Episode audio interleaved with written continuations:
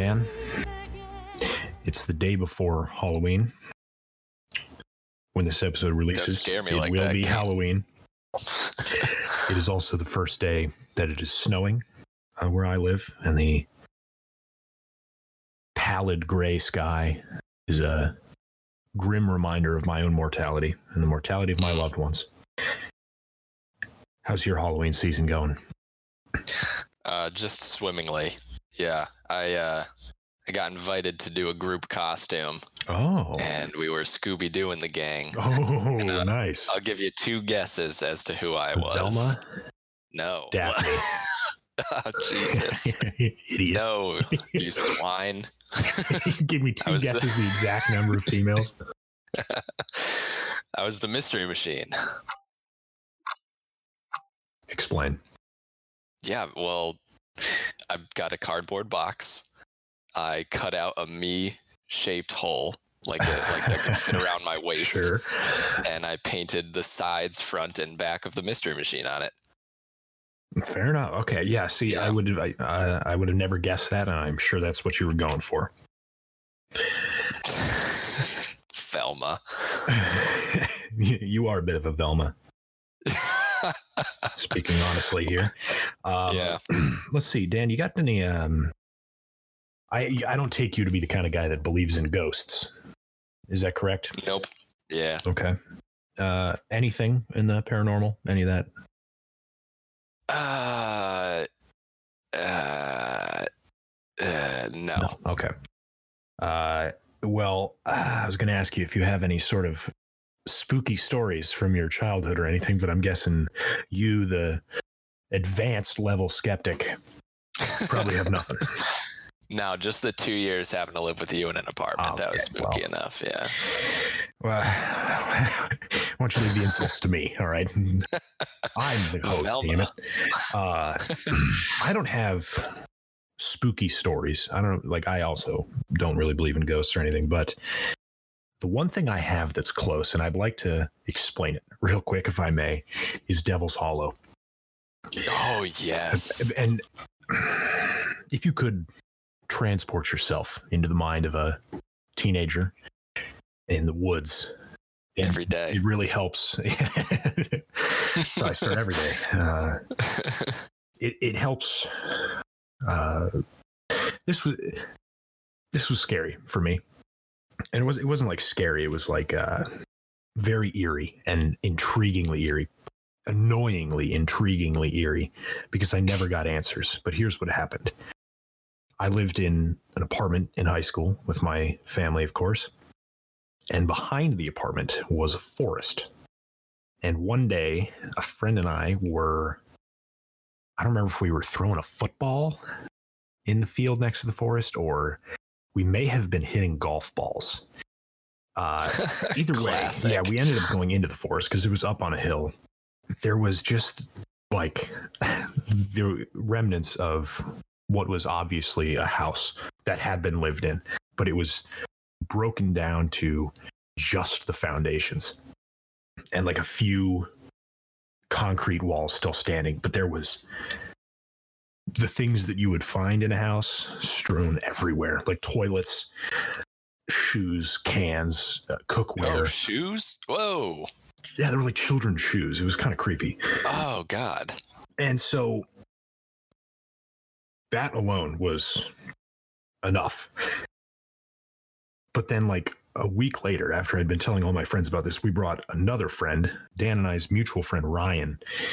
And he just, for whatever reason, lifted up a piece of sheet metal that was sitting on the ground.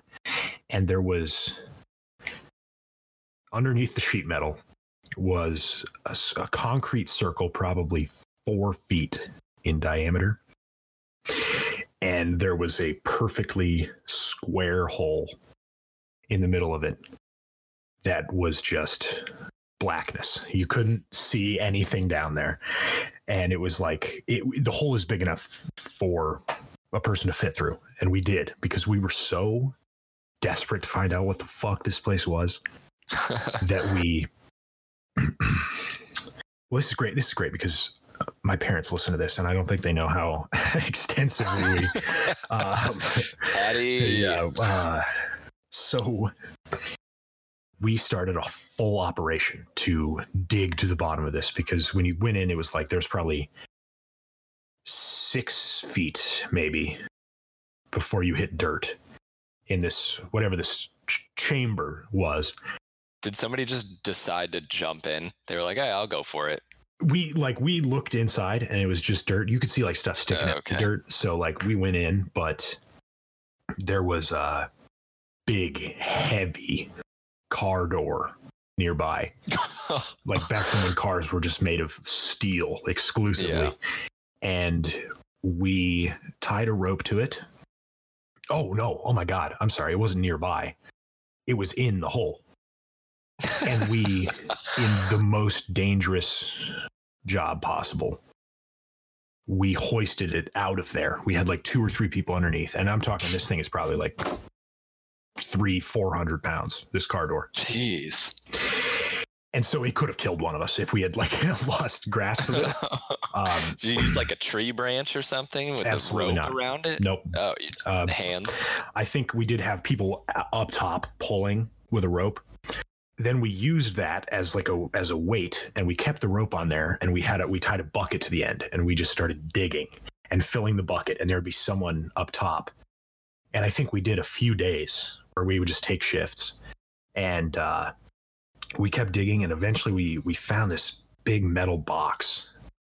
We never we never got all the way down to get the box out because one of our friends, Austin Freeman, found bones while he was digging, like animal bones, but it it freaked him out, and he you know, he just started like screaming, and um, I think it started like snowing, and we just stopped and never completed the job, but.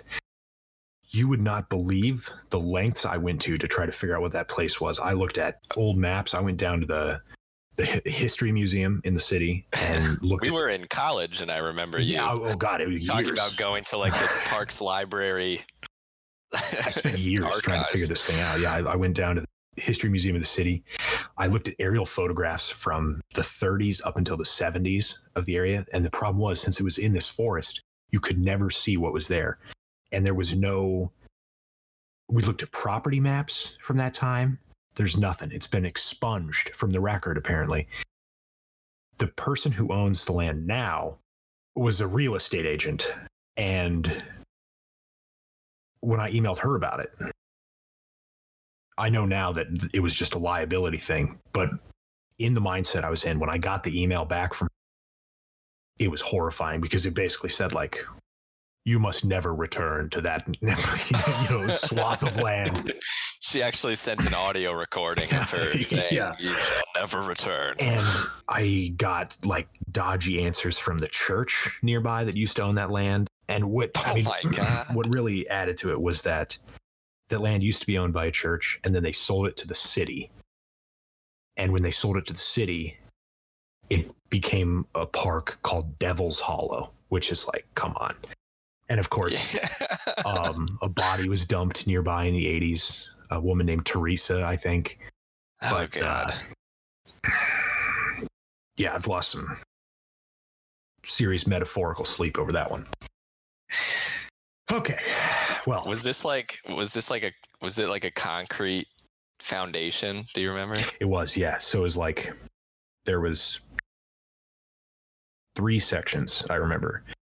There was I'm really bad at estimating areas, so I couldn't give you like a but there was like one section where it was probably 25 feet across and like 15 feet deep. And that that had two standing walls. And eventually we like after we had stopped uh, digging, we eventually went back up there and like spray painted the walls and just did like, you know, teenager shit. Uh,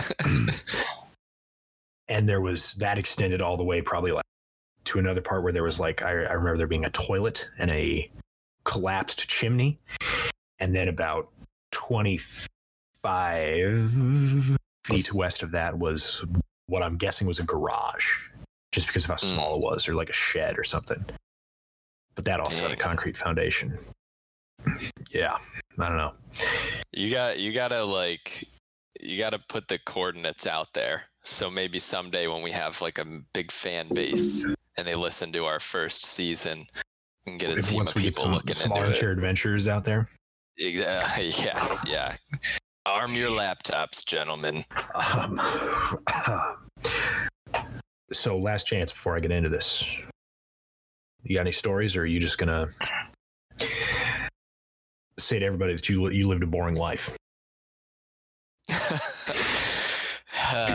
well, now that you open that can of worms, yeah, I guess I just lived a boring life. Okay.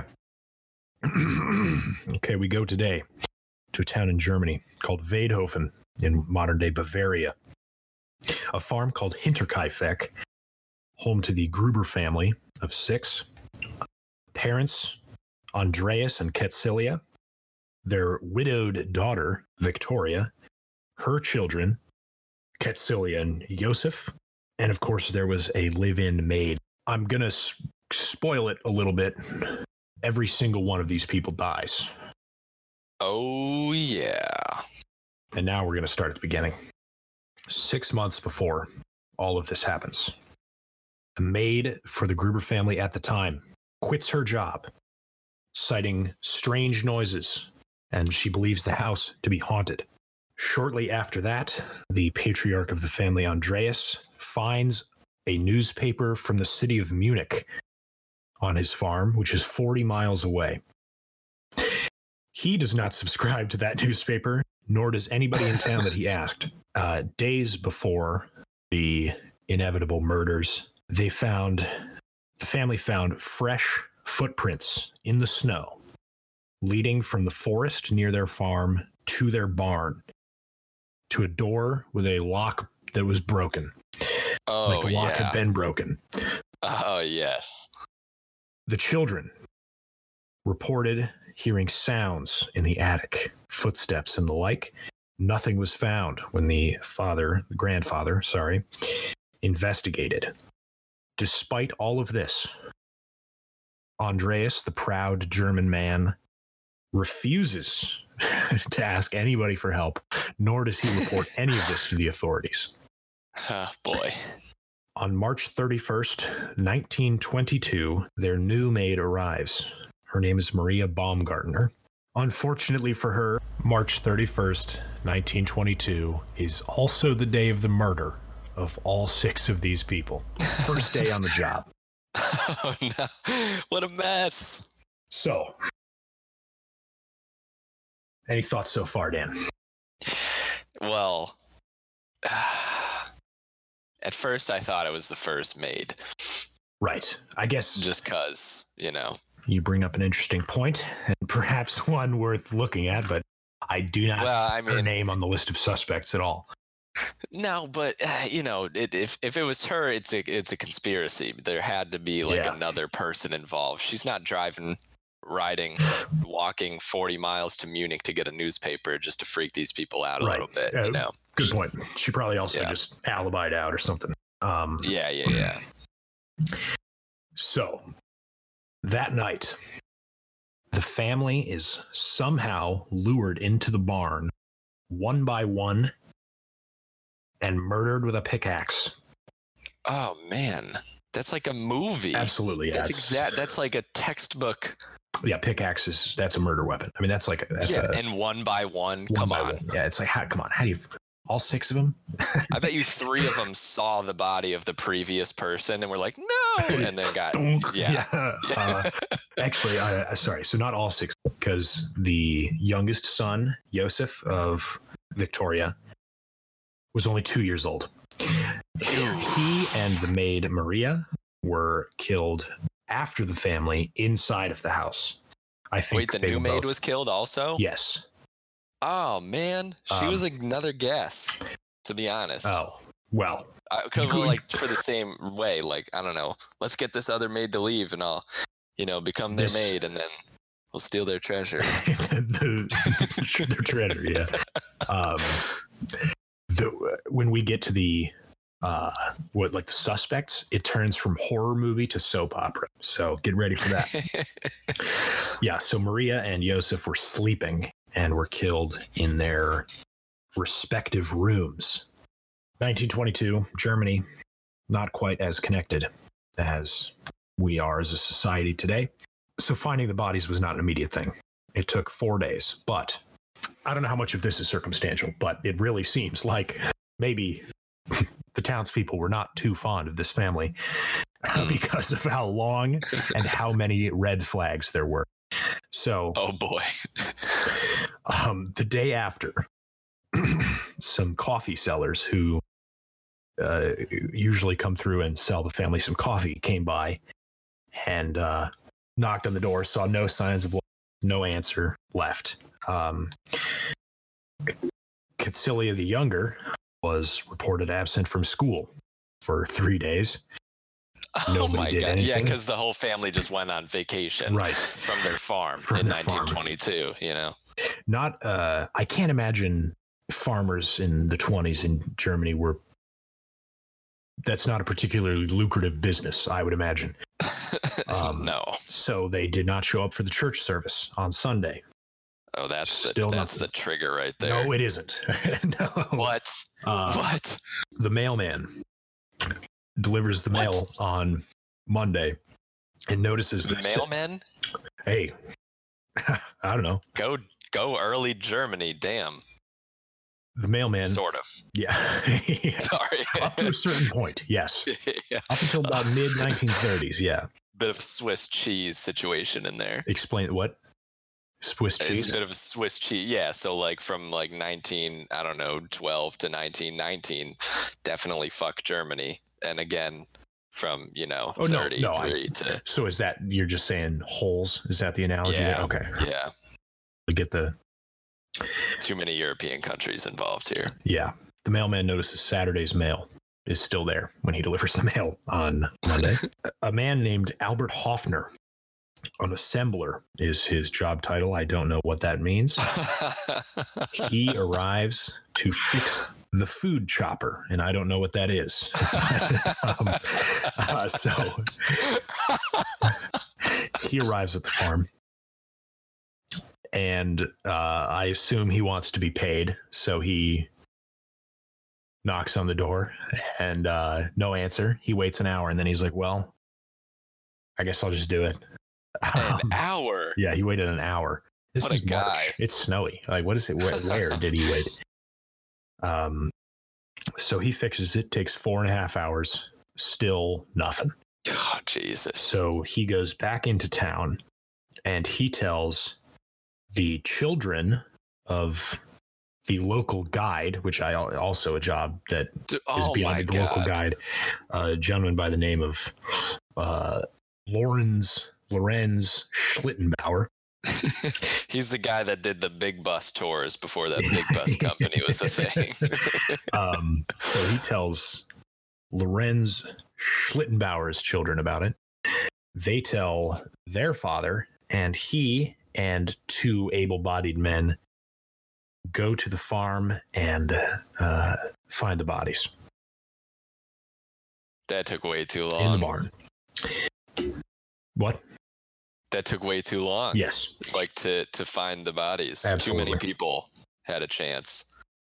immediate findings of the investigation are as follows. they surmised that it was a pickaxe, but no actual pickaxe was found at the scene. And in the name of journalistic integrity, I should say that it was actually technically a mattock, not a pickaxe, but uh, I'm not really sure what the difference is. How do you spell Mattock? M A T T O C K. I will continue while you find out what's going on there. Uh, they also determined Yeah, that's an axe. it's pickaxe. it looks exactly like a pickaxe. Yeah, Yeah. uh, Germans. Um, Catsilia the Younger, the seven-year-old child of Victoria, was alive for hours after the wound. Unfortunately, and Oh, pulled out tufts of her hair. what? they determined, and this is weird, whoever the perpetrator is of this attack remained on the farm for the four days it took and potentially longer. What? Because What? presumably this person had attic access, but when the authorities actually arrived, they had noticed that food had been cooked and used from the pantry. Uh, the cattle were fed, and some of the neighbors had reported that they had seen smoke coming from the chimney over the weekend. Dude, how did they not catch anybody? Right, you know. Um, the they determined not a robbery because they just had money sitting around, you know. Uh, probably not really worth using banks, so they just kept their money laying around. It wasn't touched. So that's as far as the investigation. And uh, That's so lazy. yeah, well, and it's funny. I think this. I saw that the actual last, like, I wouldn't call it an interrogation, but the last time that the authorities touched this case was actually 1986. So, Like somebody opened the box yeah, back up. Yep. Oh man. Um, I mean, I guess when you have six people murdered, like yeah. Um, here's here's what's funny. So we got we got some suspects. Good. and I there are actually a lot of suspects, but I am it's an unsolved case, and I'm going to keep it to the two most uh, exciting of the suspects because both of these are in some way involved in some sort of love triangle. Yes. So Karl Gabriel is the husband of Victoria, the daughter. Presumably died in World War One, but no body was ever found. And I, I there is like some speculation that he survived. And the children, Ketzilia and Yosef, oh no, I'm sorry, actually just Yosef, were born illegitimately in her husband's absence. So there are two potential fathers. One is her father. There was uh, an Ooh. incestuous relationship between the two of them that was actually documented in court and known amongst the town people. oh boy. The second one is our good friend Lorenz Schlittenbauer, who had been a known lover. Wait, the guy? yeah, the guide. What? So he had had a relationship with Victoria, and his initials are present on the birth certificate for Yosef. But th- that could have just been like a doctor's initials, coincidentally. And this Lorenz Schlittenbauer guy, since he was the first one on the scene, apparently there was some sketchy stuff about like he they had to break into the house or they had to break into the barn and then after all that, he just whips out a key that he has and unlocks the house. Uh, so, Oh, brother. um, and like years after suspicion, but now for whatever reason, Schlittenbauer was cleared and actually won several civil claims for slander against persons who had described him as the murderer of Hinterkaifeck. Hear that? That's me closing the book because unfortunately, uh, that is the best and worst thing about cold cases is there is no end. Um, that's, that's all we got. So, um, I mean, I don't. Uh, God. do you think? Here's my the question. Schlittenbauer dude stands out the most Yeah, that's weird. because he's got weird. the love triangle thing. The key, I don't know, toss that up to just being left over from their years of affair or That's their exactly what the of police affair. did. Yeah, that's exactly what the police did. Um, because it was the, ah, it was known that they had an affair, and he did say when he went into the house, he cited the reason as "I'm going to look for my son Yosef." Um, so whether this, it would be so fucking metal if it was the husband fakes his own death in World War One, finds out his wife has been banging not only the local guide but her dad, and fucking pop pop murders Yo, an entire honestly though, family. because yeah, think about that that the whole Munich newspaper thing. that that could Oh. point in that direction. Yeah. Like if we're just looking at these two guys, husband finds out, distraught. He's been laying know, low in Munich. Yeah, yeah, the big city, right? You just you got to go get some work, get an apartment, and then like he brings the newspaper with him on, you know, the do some recon. He can hide himself or whatever. Or, uh, you know, I don't, I don't know. Yeah, and here's actually a little fun tidbit that I noticed. Um, so I don't know if this was just standard medical practice. Uh, since the entire family was murdered, wasn't really next of kin. They uh, cut off the heads of all of the family after the autopsy, and kept the heads in like a city records thing in a in the city of Augsburg, Germany, and the heads were entirely destroyed in the Allied bombing of Augsburg in World War II. So Um, what was this common practice? Well, uh, the Germans must have done some weird shit. Well, I know I, that's not fair to compare because, like, doesn't somebody own Einstein's brain in a jar? But like, that's different because Einstein's Yeah. brain is like, it's like the Ark of the Covenant. you know, it's like a it's a yeah. special item. Apparently, in Germany, uh, when you bury a dead person, they can only stay there for 30 years and then they have to get rid of the body and open that space up to a new dead person. Jesus, the French had used that whole. um, that's honestly insane. Um, that's yeah, man. really that- weird. I mean, they just don't have like land. They're just like burial is so expensive Yeah. because they're just running out of land. The old world, man. Yep. Yeah, it sucked to live in Europe, huh? Oh. Stupid assholes. yeah, I'm not. I don't think I'm gonna find anything. Yeah, that's you know what? That's all right. That's uh that's how the police felt about the Hinterkaifeck murders. So yeah, but the pol- come on, come on, Uh, I, come on. sorry. but I don't know. My I don't know if they did everything. sir. yeah. no, no, no. I just don't feel like they did everything that they could. Now, Well, you know obviously, what? this is some real retroactive. That might like, just that might just tie back to how many times where somebody should have been like, hmm, maybe we should check up on this family. maybe uh you know, incestuous relationship, daddy daughter. I regret saying daddy daughter. your parents listen Uh, yeah. to this. Um, maybe the townspeople just didn't like this family and just didn't give a shit that they got Yeah. murdered. well, uh, you got. Um, I don't know what your living situation is.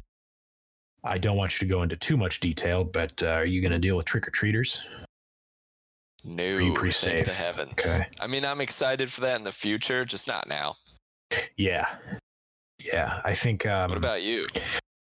I think we're gonna go the policy of avoidance. Turn off the light because it's definitely gonna be like something I would have to worry about. And we didn't buy candy, and I don't want to deal with children. Mm. But uh, But there's a likelihood that somebody's going to try and knock on your door and get some candy. luckily, the front door is just about the furthest thing from our bedrooms, my roommate and I. So uh, we'll just start playing loud music or something. I don't know. Drown them out. You don't have decorations, right? Oh no, no, no. I might do. You've Uh, you know what? Hey, maybe I'll do Christmas lights this year. Just For Halloween. well, I don't have much time to do that, and it's dark out now. And actually, I think this. I think the city I live in actually does the trick or treating tonight, and it's like. I don't know if this is a new thing or just because it's like a bigger city than I grew up in, but like first off, they do it tonight on the 30th. And it can only be done between I think 6 and 8 p.m. Hmm. So, and is that like I mean, are, are the police going to enforce that or what like tasing kids at 8:01 p.m.? We told you. Yeah. Busting out the riot gear Visha style. oh, rip. Yeah. Oh, yeah.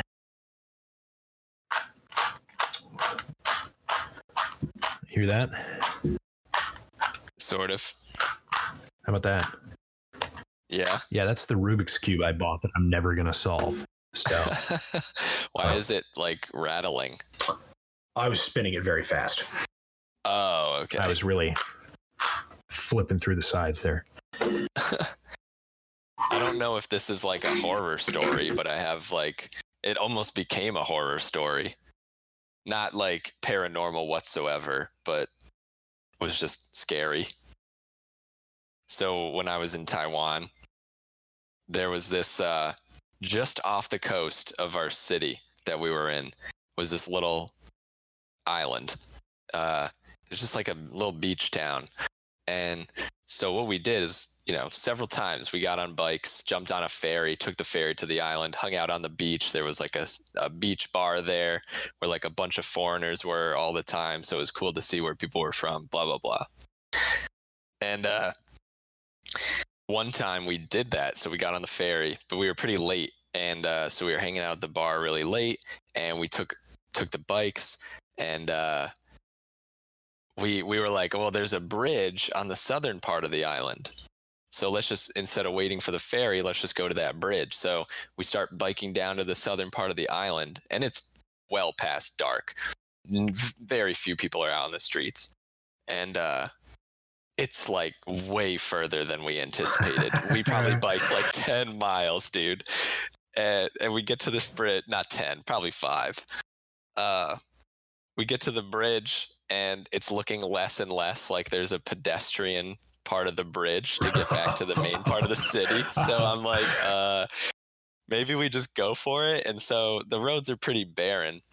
So we just start like biking down the middle of the road and we are starting to approach a tunnel. It's not a Oh, bridge, it's a tunnel with like no shoulder on it.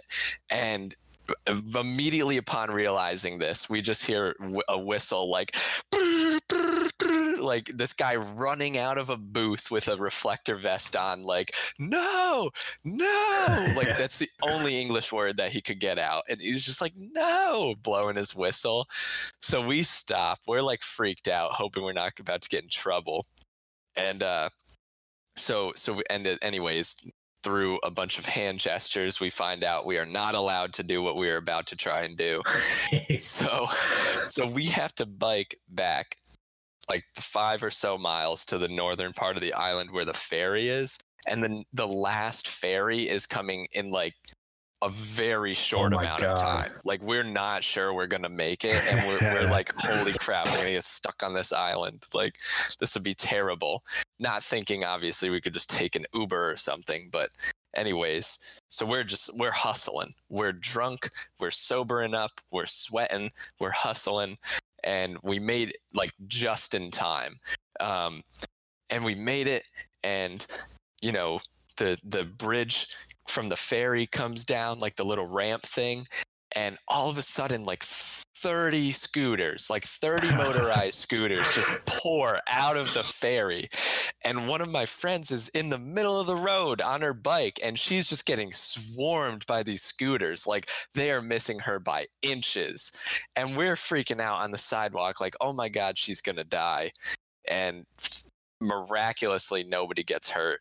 And we just we get on the ferry and it's just a silent ride back to the city because we're all just done. So that's how that's the story of how I almost ended up sleeping on a beach in Taiwan. that's that's that's great. Oh well, I think that's it. Send us your votes, everybody. Email us at armchairadventurer Wait, at gmail.com. vote armchair adventurer Vote. show at gmail.com. Armchairadventurer show Mind you. at gmail.com. Uh, Uh, who do you think was responsible for these murders? oh yeah, was it was Who it do you think? was, was it Dan dressed as Velma or one of these German townspeople? It was actually just the mystery machine Yeah, ran them chopping people up with an axe. All right